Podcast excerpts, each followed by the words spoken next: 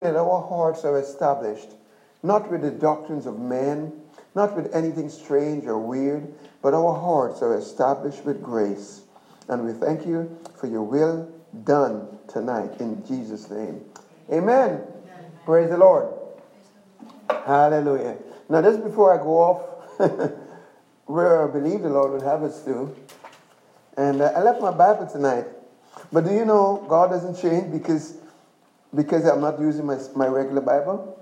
Yeah. Do you know He's still the same? Yes, amen. And if, even though this is not my regular Bible, it's the Bible over here because I left my stuff in Hamilton, He's still the same. And the Holy Ghost is still the same. Yeah.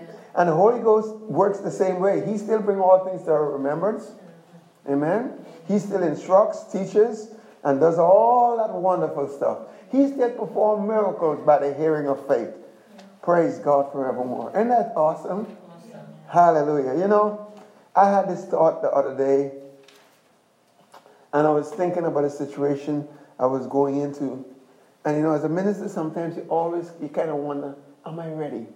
Am I prepared? And we get into that, you know, that place. And you know, I, I don't know, we have, we have these scriptures that says he will bring all things to our remembrance. We have the scriptures that says he will go before us and set us in his footsteps and his pathways. And that's all wonderful. And that you don't have to worry about what you're going to say because in the same moment he'll give you what you ought to say, Luke 12, 12. But one of the scriptures that came to me that was such an encouragement that really anchored me that I never, ever, ever, ever, ever, ever have to be concerned whether I'm ready. And it is, and it is this fact. The Bible says that we have the gospel shoes of peace. Now, in the King James and in some versions, it will call it the gospel shoes of readiness. And so you think about that. And what is this readiness that we have that we walk in? These are the shoes we walk in. What is this readiness? It's the gospel, the good news of peace. What peace? Are we talking old covenant peace? Shalom? You know, nothing broken, nothing missing? Wholeness? No, we're talking new covenant peace. And new covenant peace, according to Colossians 1, verse 20, is that by the blood of his cross, he has, recon- he has made peace by the blood of his cross, by his sacrifice, and he has reconciled everything unto the Father. Which means what? He has reconciled everything to God's original intent. Whatever God originally intended, and Adam messed it up, and the devil messed it up, the sacrifice of Christ, the blood of his cross, and what he did has set, has reset the clock, and everything is now reset and reconciled to his original intent and purpose.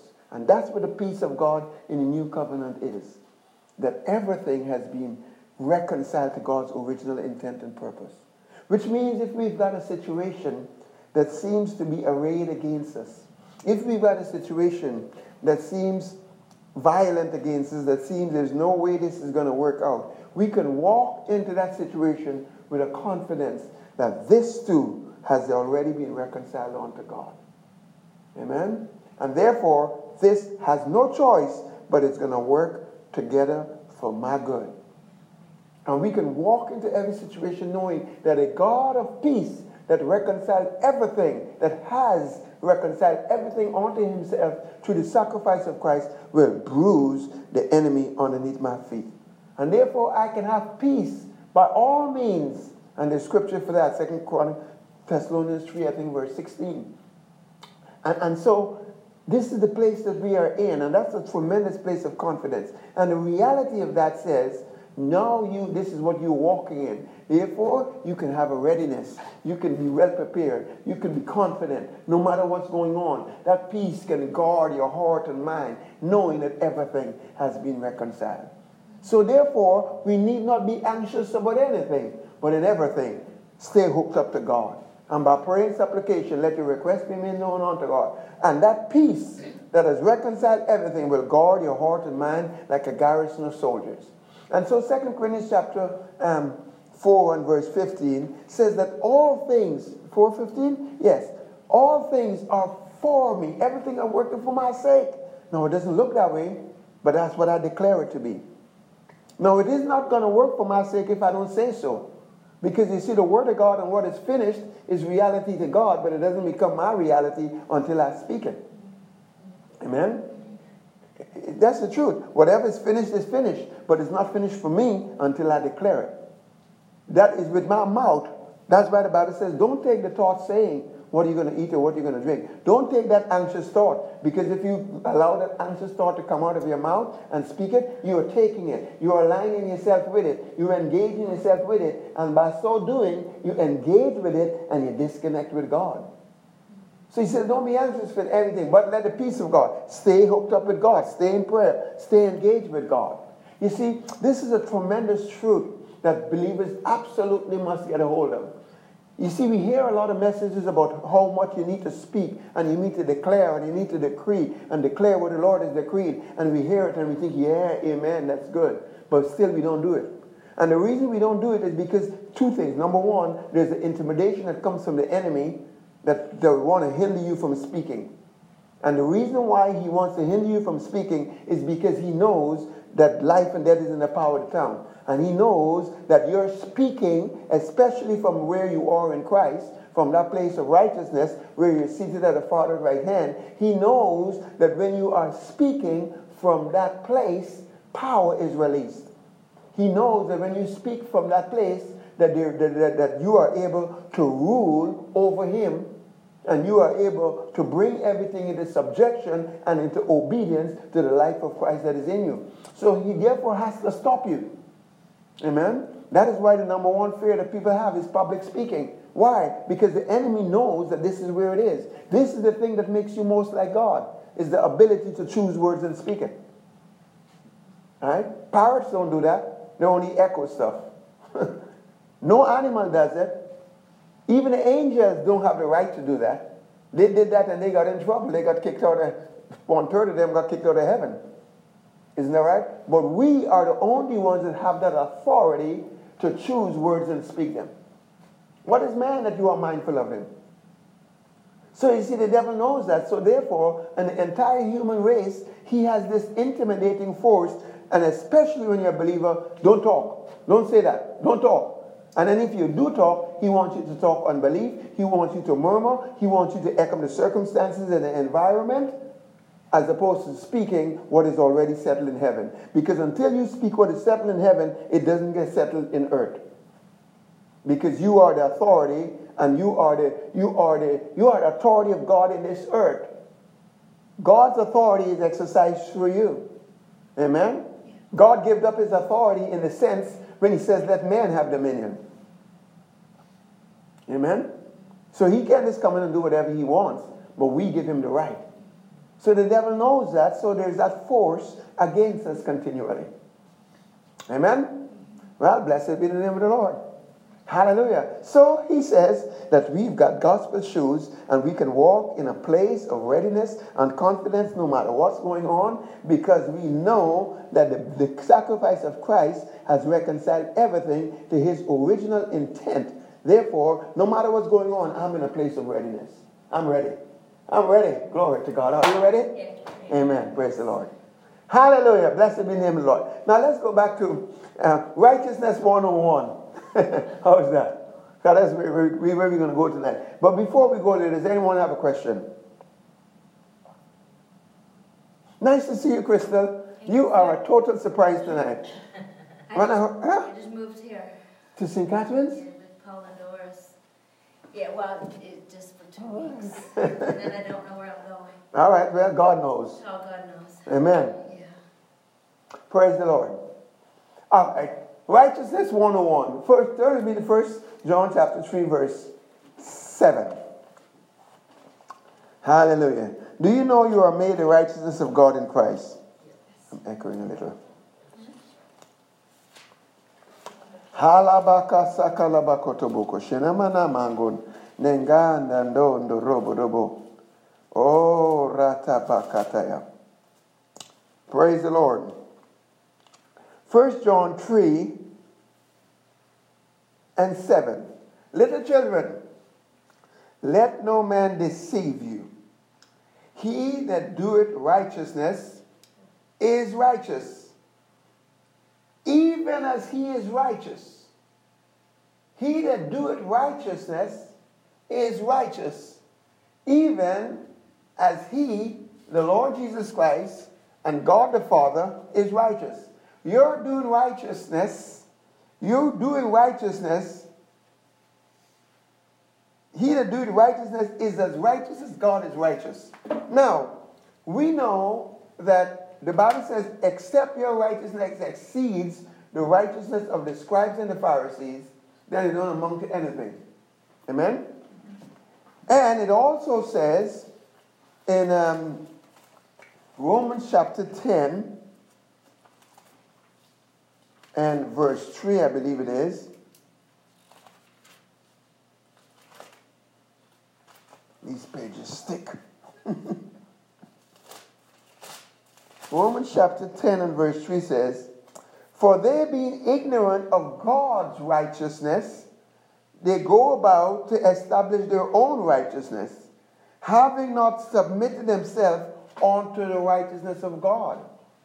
They go about trying to establish their own righteousness based on their works, based on their performance, based on how good they are, based on how upright they are, and so on and so forth, as opposed to simply submitting to the righteousness which is of God.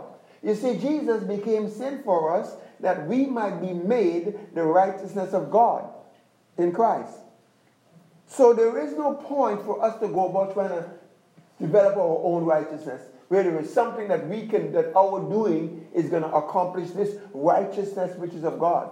Now, I had a conversation with someone very recently, and when I mentioned the word righteousness, immediately they mentioned holiness. And that they, they hear righteousness and they think, oh, behavior, holy, and so on. Which, of course, there is a, there is a relationship. Because the Bible says the fruit of righteousness is holiness. Because when you operate in righteousness, you're going to find yourself in a place where it is like God only that is dominating your life, which is the essence of holiness. But at the same time, when they said about righteousness and they made a shift to holiness, what were they talking about? They were talking about behavior and conduct. Now, of course, we have to behave and conduct ourselves right. Because whom you yield yourself servants, to him you his servants you are to whom you obey. All right? So I'm not making a license for sin or anything else. But the righteousness which is of God, that God is desiring for us to submit to, is not based on our works. I, I, I know of one person who has had a lot of tragedy and a lot of extreme difficulty in their lives. And they would say, and, and in discussing that with them, they would say, I, I don't understand why these things have happened to me. I was, I've been a good, I've been a good Christian from since I was very young. I did all the right things. You know, I, I, I went to church. I, I was a good person and I did this and I did that. All right? Which is true.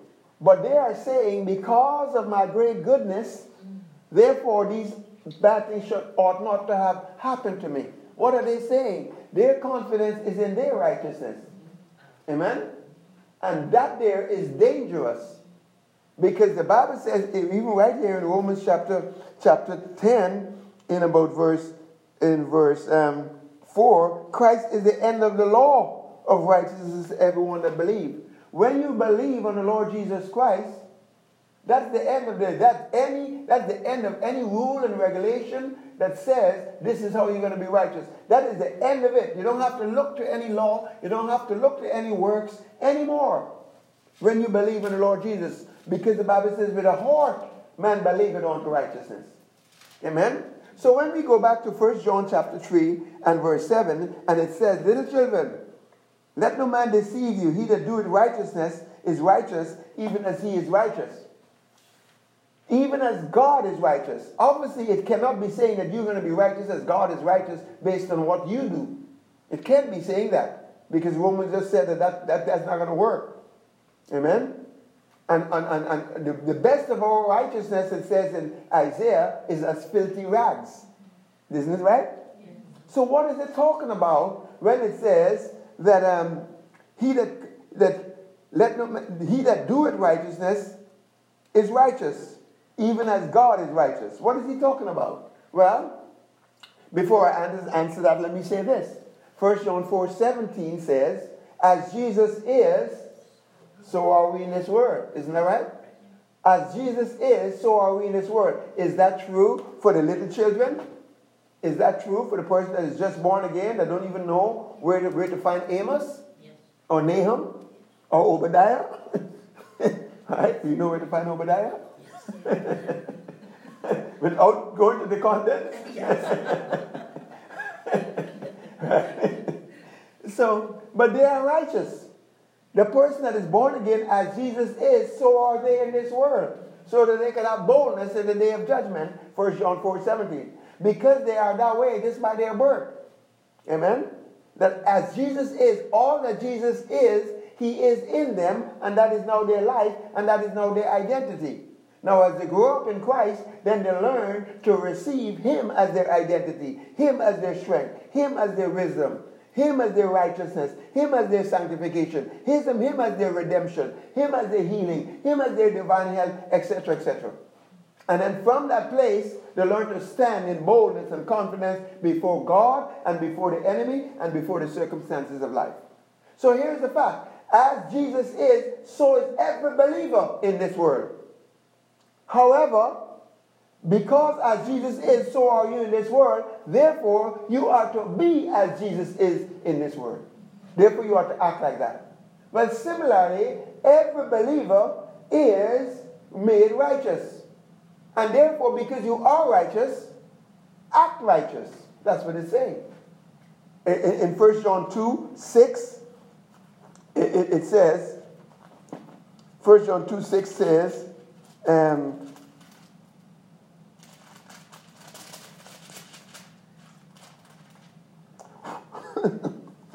okay.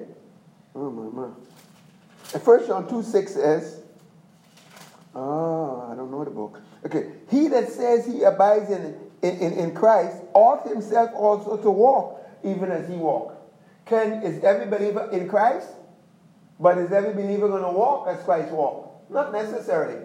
Amen? So every believer is righteous. Every believer is in Christ, and he ought to walk as Jesus walked. Every believer is as Jesus is, therefore he ought to be as Jesus is. Every believer is righteous because Jesus was made to be sin for him, and he is now made the righteousness of God in Christ, and therefore he ought to do righteousness to be consistent with who he is. He is the righteousness of God. So that's what that scripture is basically all about. Now, having said that now, now I have to ask my question. I got to ask myself this question. What am I supposed, because it says, he that doeth righteousness is righteous. So how do I do righteousness? Is it by all the good deeds that I do? We know that that doesn't work. We ought to do good deeds. Amen? We ought to not violate our conscience. But what is it talking about? Well, to find out what it's talking about, he that doeth righteousness is righteous, then we need to find out what is it? What does it mean to be righteous? Amen? What does it mean to be righteous? Okay. Um, I remember, and I've said this before, but back in the 80s, when the Lord, Lord first began to spoke to me about righteousness, and quite frankly, I heard it. It makes I received it to some extent, but I couldn't understand it. And I, looking back now, there is no way I could have possibly understood it or get a revelation of it. But back then, what the Lord had said to me was, to be righteous is to be right even as God is right. And that was too much for me. I couldn't even speak it. I couldn't even say it. It sounded so sacrilegious. It sounded so so wrong. It sounded like sin for me to say I'm right even as God is right. Now, who do you think you are? Amen. I can say it easier now, but that's what he said. To be right even as God is right. Okay, so I was never exactly able to communicate that back then for years. And over the years, he's helped me. And here's the understanding that I have come to. And this is how I teach it. And maybe if we go back over there, you know, fine. But the issue of being righteous. Now, in the religious world, and I'm going to say the religious world, in the church world, and even in the world, in many of the church circles that we walk in, whether it be grace, whether it be Pentecostal, whether it be Baptist, whether it be uh, people that study the Word of God, they will tell you, and they will speak of righteousness in the context of right standing with God. Amen? Which is correct. But it is also, um, what, what should I say? It's a low level, it's a lower level of understanding, correct? But on a lower, but on the, but on the, you know, where the cookies are, you know, in a lower shelf. All right? And nothing's wrong with that. And we're going to come back to that because it is still very important. But there's a greater comprehension of righteousness than right standing with God. And when we get the comprehension of righteousness, then we can see I got to do what that comprehension is. And when I do what, the, what righteousness is, then I'm doing righteousness. And yeah, of course I'm righteous. Amen. And then if I function in that righteousness, the Bible says what will happen is that that righteousness delivers even from death. Right? Isaiah, I mean, Proverbs chapter 11, verse 4. I think Romans, eh, Proverbs chapter 10, verse 2. That righteousness, the Bible says, will rule over all the, the Bible says that that righteousness, if you function in it correctly, according to Hebrews 1 verse 12, is going to activate and release the very kingdom of God. And the kingdom of God rules over all. Amen? Which means that the kingdom of God, uh, uh which is Psalms 103 verse 19, will rule over devils and demons, sickness and disease and whatever. And if you function in righteousness, the Bible says in Romans chapter 8 and verse 10, the body is dead because of sin, but your spirit is life because of righteousness. Your spirit is impregnated with all the divine healing and health that can heal every sick person in all of the universe. Is pregnant, in, is, is embedded in your spirit right now. Your spirit is the divine life and healing and health and wholeness of God because of righteousness because of that union that you, that you have with the healer, with Christ, with the nature of God Himself. Amen? So then, if I can learn how to do righteousness, he that doeth righteousness is righteous.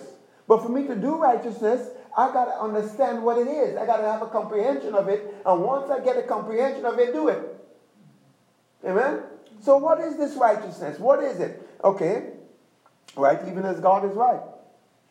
But all right, let's put that aside. Here is the most fundamental um, understanding or ground floor comprehension of righteousness, and it begins here that, that it is oneness with God. Oneness with God. So much oneness with God. Can you imagine if God, let's just take mental picture here. If God is this big, all right, and you are this big, and you and God become one, who is seen? God. right? Would you say that if you were this tiny little speck of salt, you were the salt of the earth?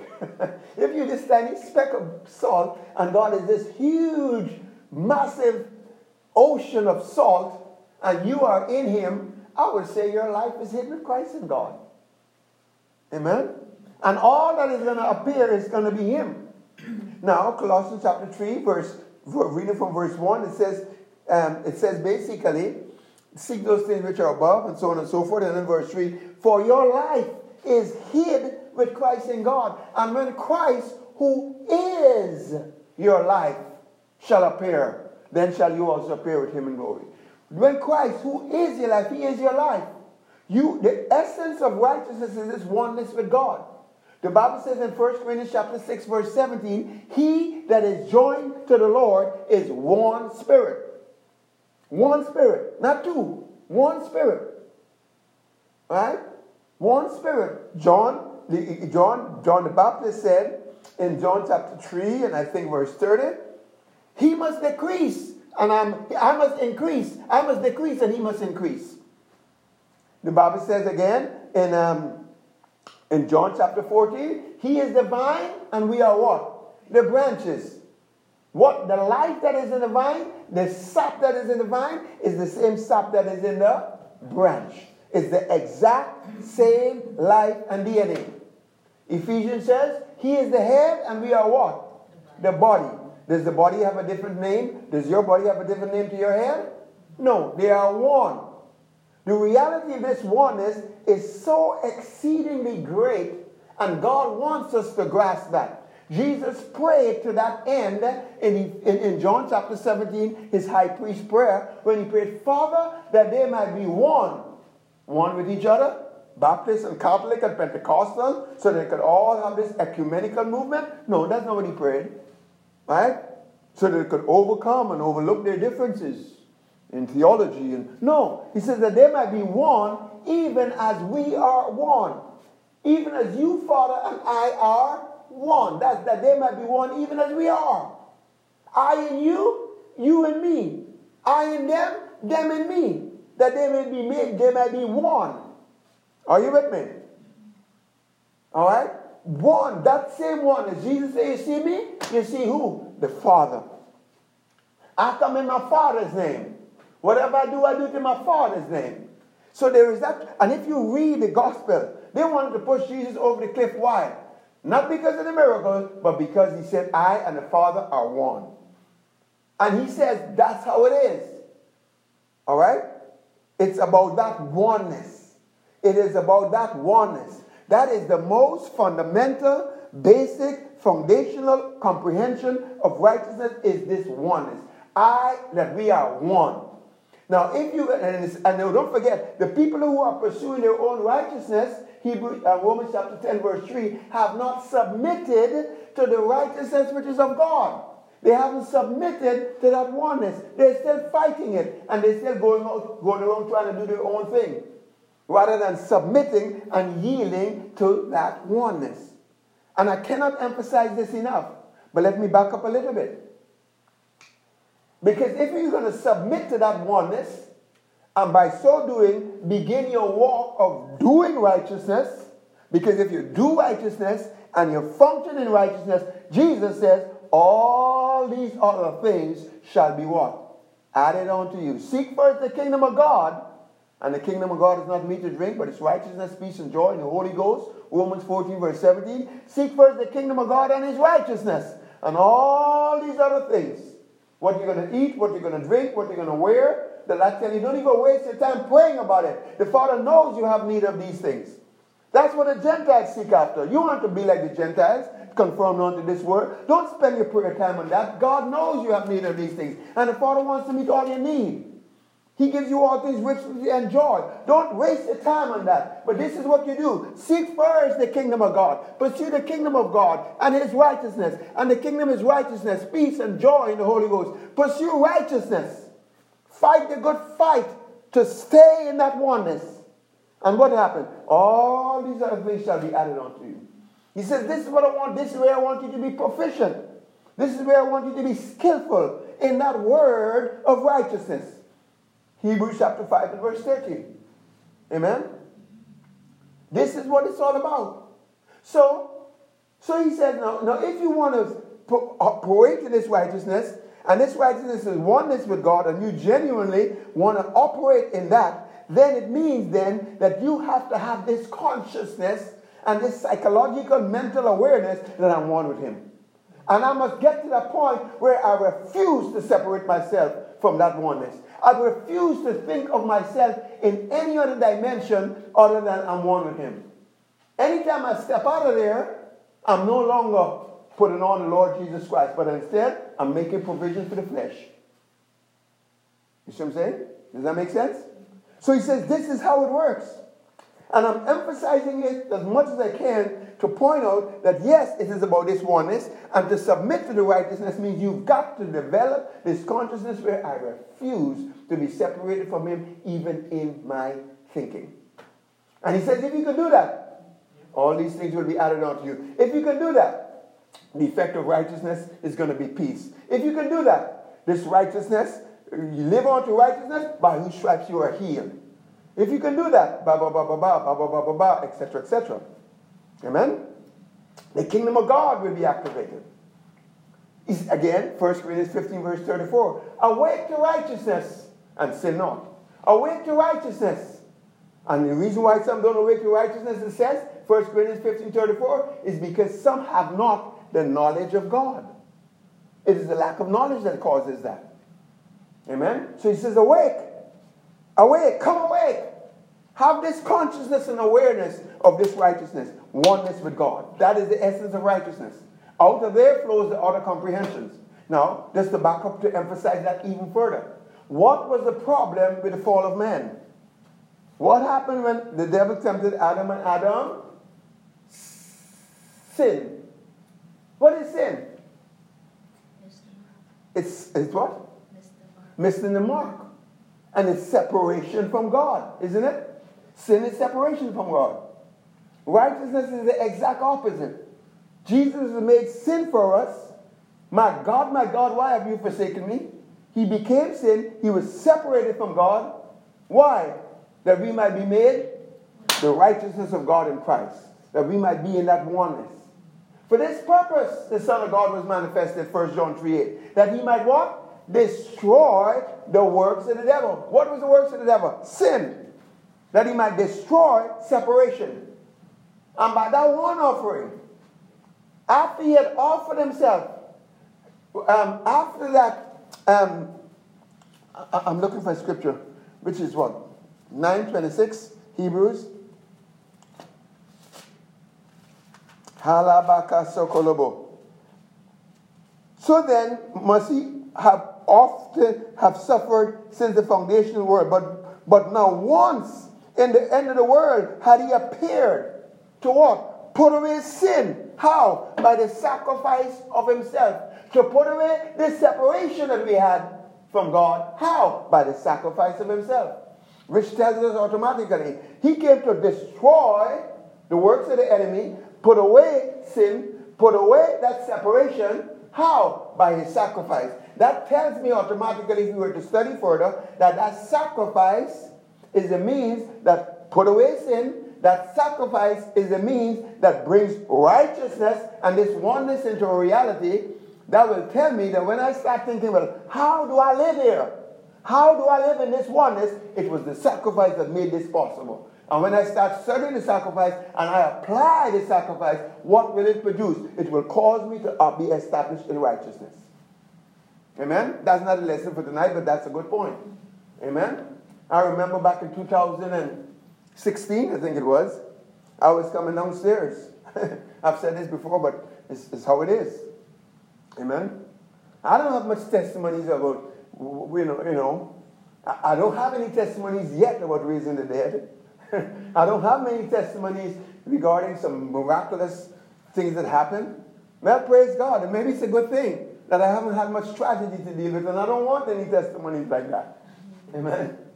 So I got to go with what I got, whether it be my eyes being healed or whatever else, or my foot or whatever.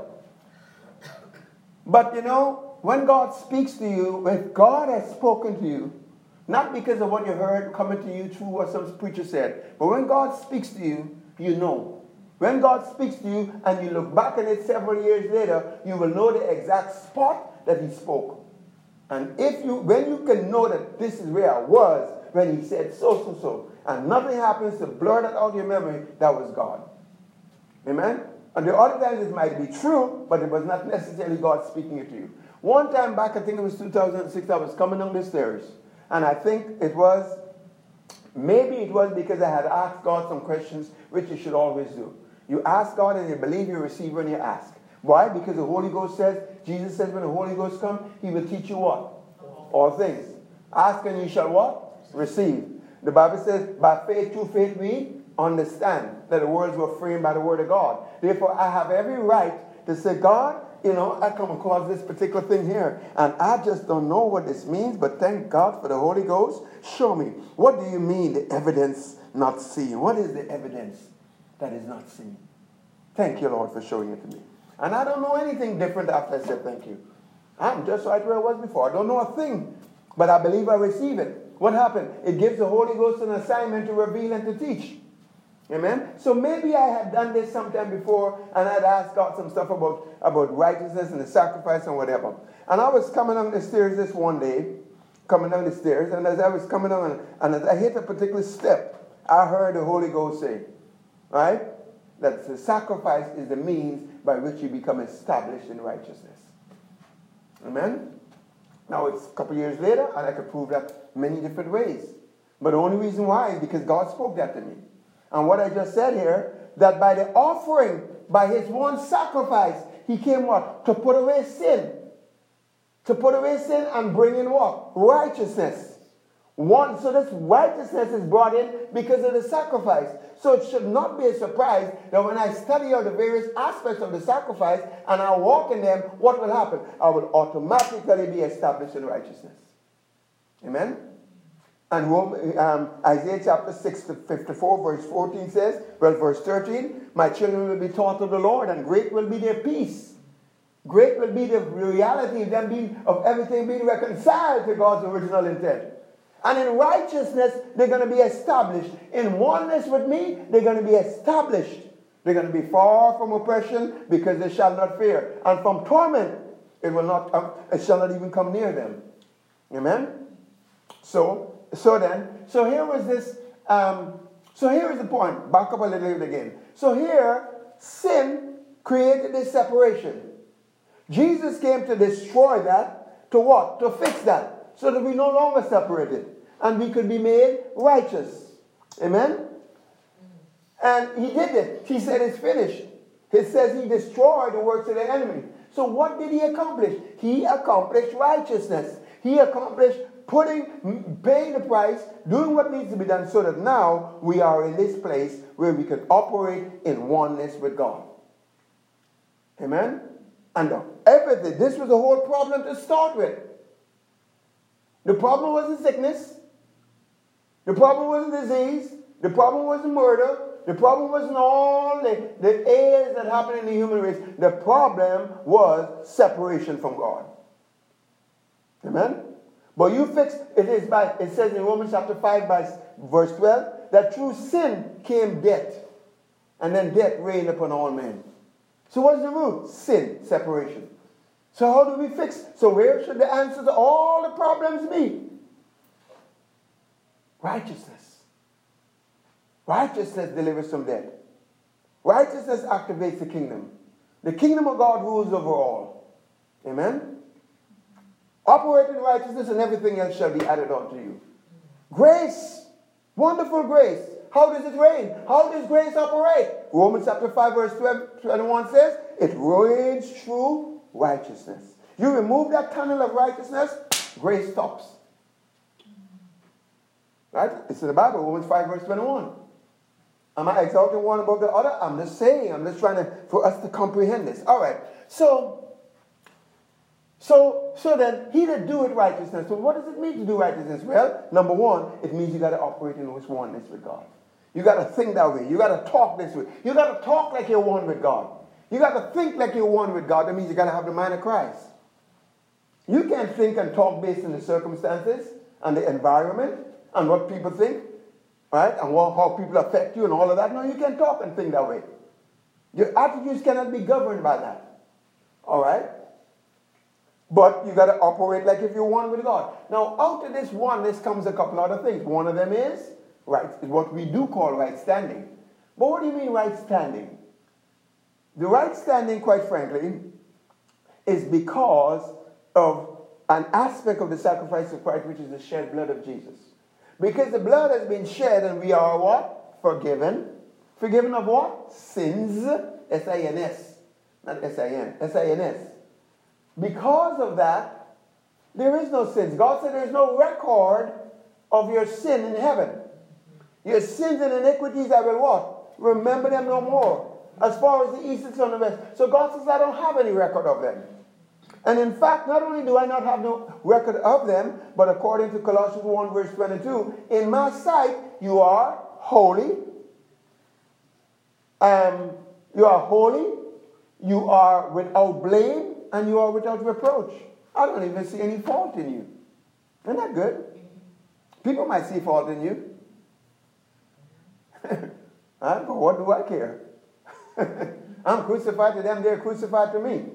All right? I'm not affected by what they think or don't think, one way or the other. Amen? So, this reality of right standing breaks down into this.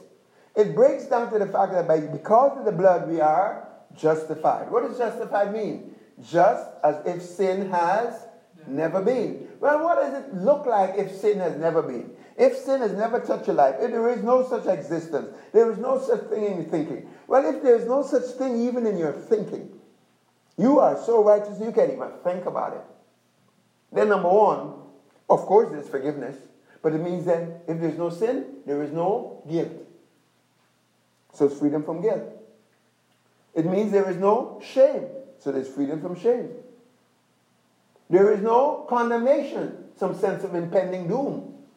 And the very opposite, because of the righteousness, I've got certain rights.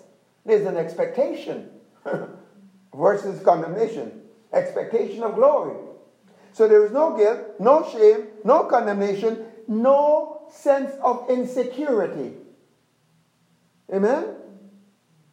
And no fear and no inferiority. Because this righteousness has raised me up, given God's divine nature as now my own nature. Now I have the nature of God. God has raised me up to his level. I'm in his species. Amen? You know, dogs relate to one another in a different way than they do to human beings. And so do cats, and so because they're, they're, dogs and dogs are in the same species. They're in the same realm.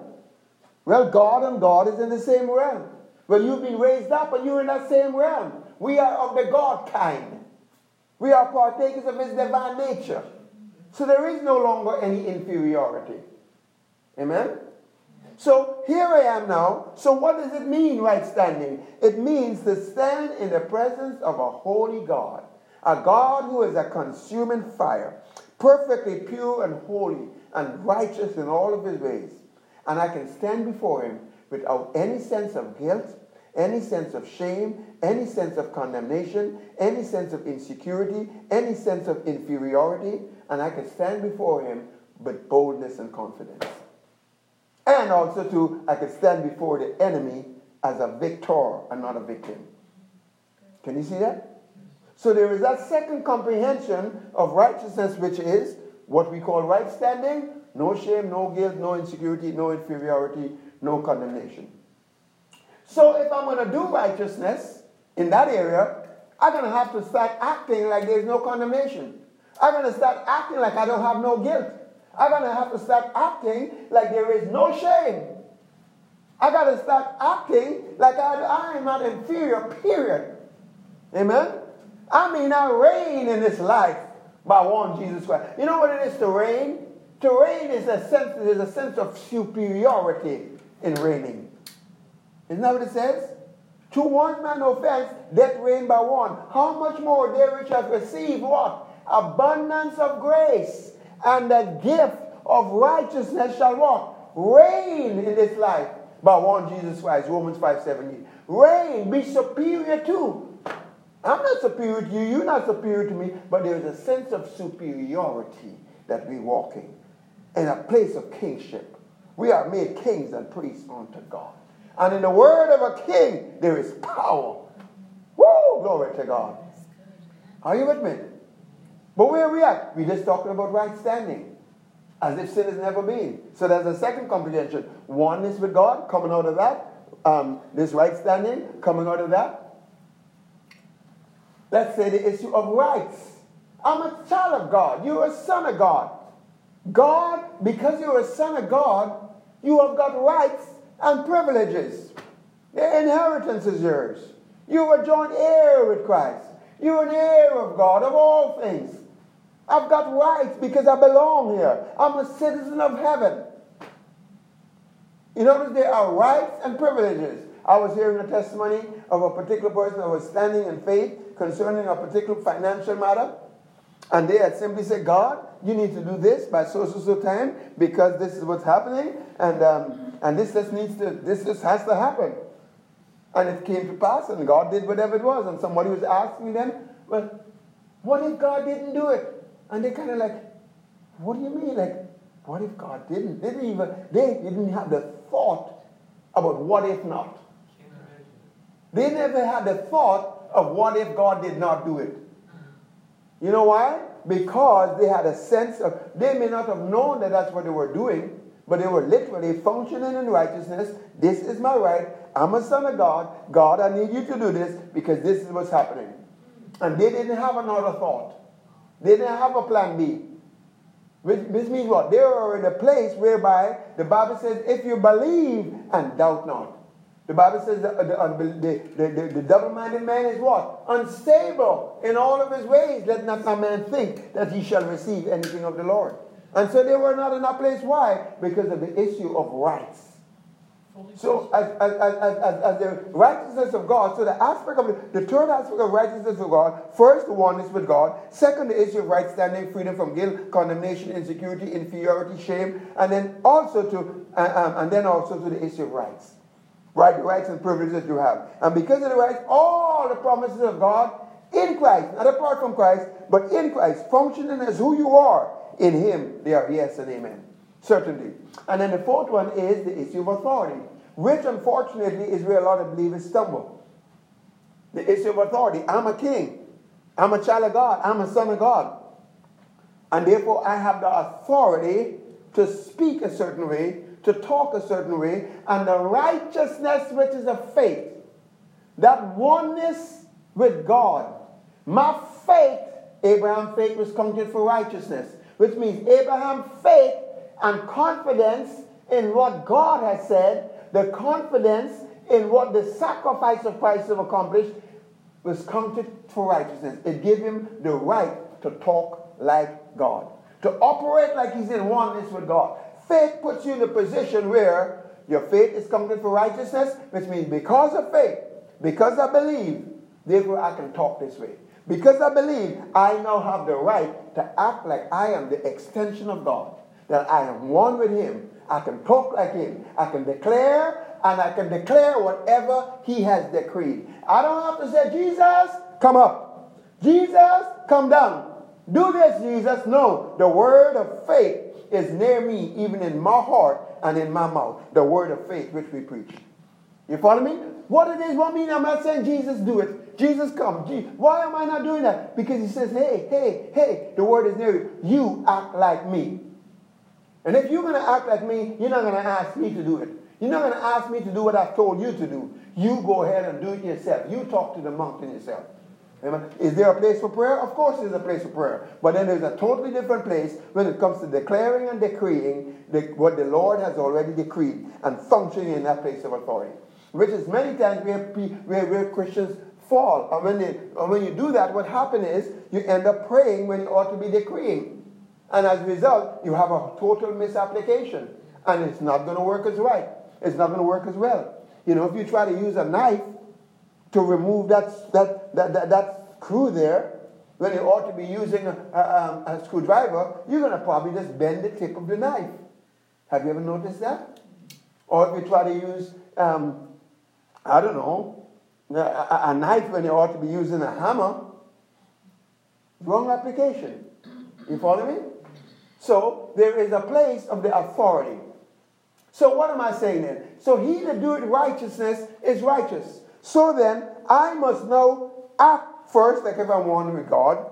I must now act and talk and speak and have an attitude that says there is no condemnation, that says I have all I have uh, that, that says I, I'm free from shame, I'm free from guilt, I'm free from insecurity, I'm free from fear, I'm free from all of that stuff and, and, and so on. I must now act like these are my rights, these are my privileges. I don't have to plead, I don't have to beg. This is how it is. And then I must act as one in authority. You follow me? Amen? Now, we're not going to go much further, but if we were to, and we're not going to go much further, then what we then then what, then what I would have said if we were to go further was now we come over to the sacrifice of Christ. And now we come over to what Jesus has already done to give us this righteousness, to, to end that separation. Remember? By his sacrifice, he came to put away sin, that separation. And now, which means this sacrifice is what will cause me to now be established in, in these four aspects of, the, of, of my righteousness. So then I'll come over here, and once I find out what the sacrifice is, and I begin to do whatever the sacrifice says, I will automatically find myself functioning in the righteousness. So when I find out that this righteousness, this sacrifice has, has, has not only was Jesus crucified, but bam, I was crucified with him. And because I was crucified with him, I'm dead to the world. The world is dead to me. I'm dead to people. They don't have no voice, no authority, no intimidation, manipulation, or anything like that because they're dead and I'm dead. And then also, too, the law with all of its demands uh, I just been nailed to the cross. I'm dead to the law, etc., etc., etc. So I recognize I'm crucified. No, because of that, man, you cannot offend me. Now I cannot be offended. Dead, you can't defend, offend a dead man. You see, so now I apply that crucifixion. Apply that crucifixion, and all of a sudden now I'm going to find myself operating in righteousness. That it's no longer I, but it's Christ that liveth in me. Now I apply the, the burial, that that old nature is dead. Then I recognize the resurrection. I'll be raised up with him. Not only was he raised up, but I was raised up with him, and now his life is my life. Right? And I'll be made to sit together with him at the Father's right hand by virtue of ascension. So now that's where I'm operating from. So now these principalities and powers, they're underneath me. And from that place of ascension, I have authority. So now again, I'm operating in righteousness. Right? And then there is the blood that is part of that sacrifice, that has washed me, that has cleansed me.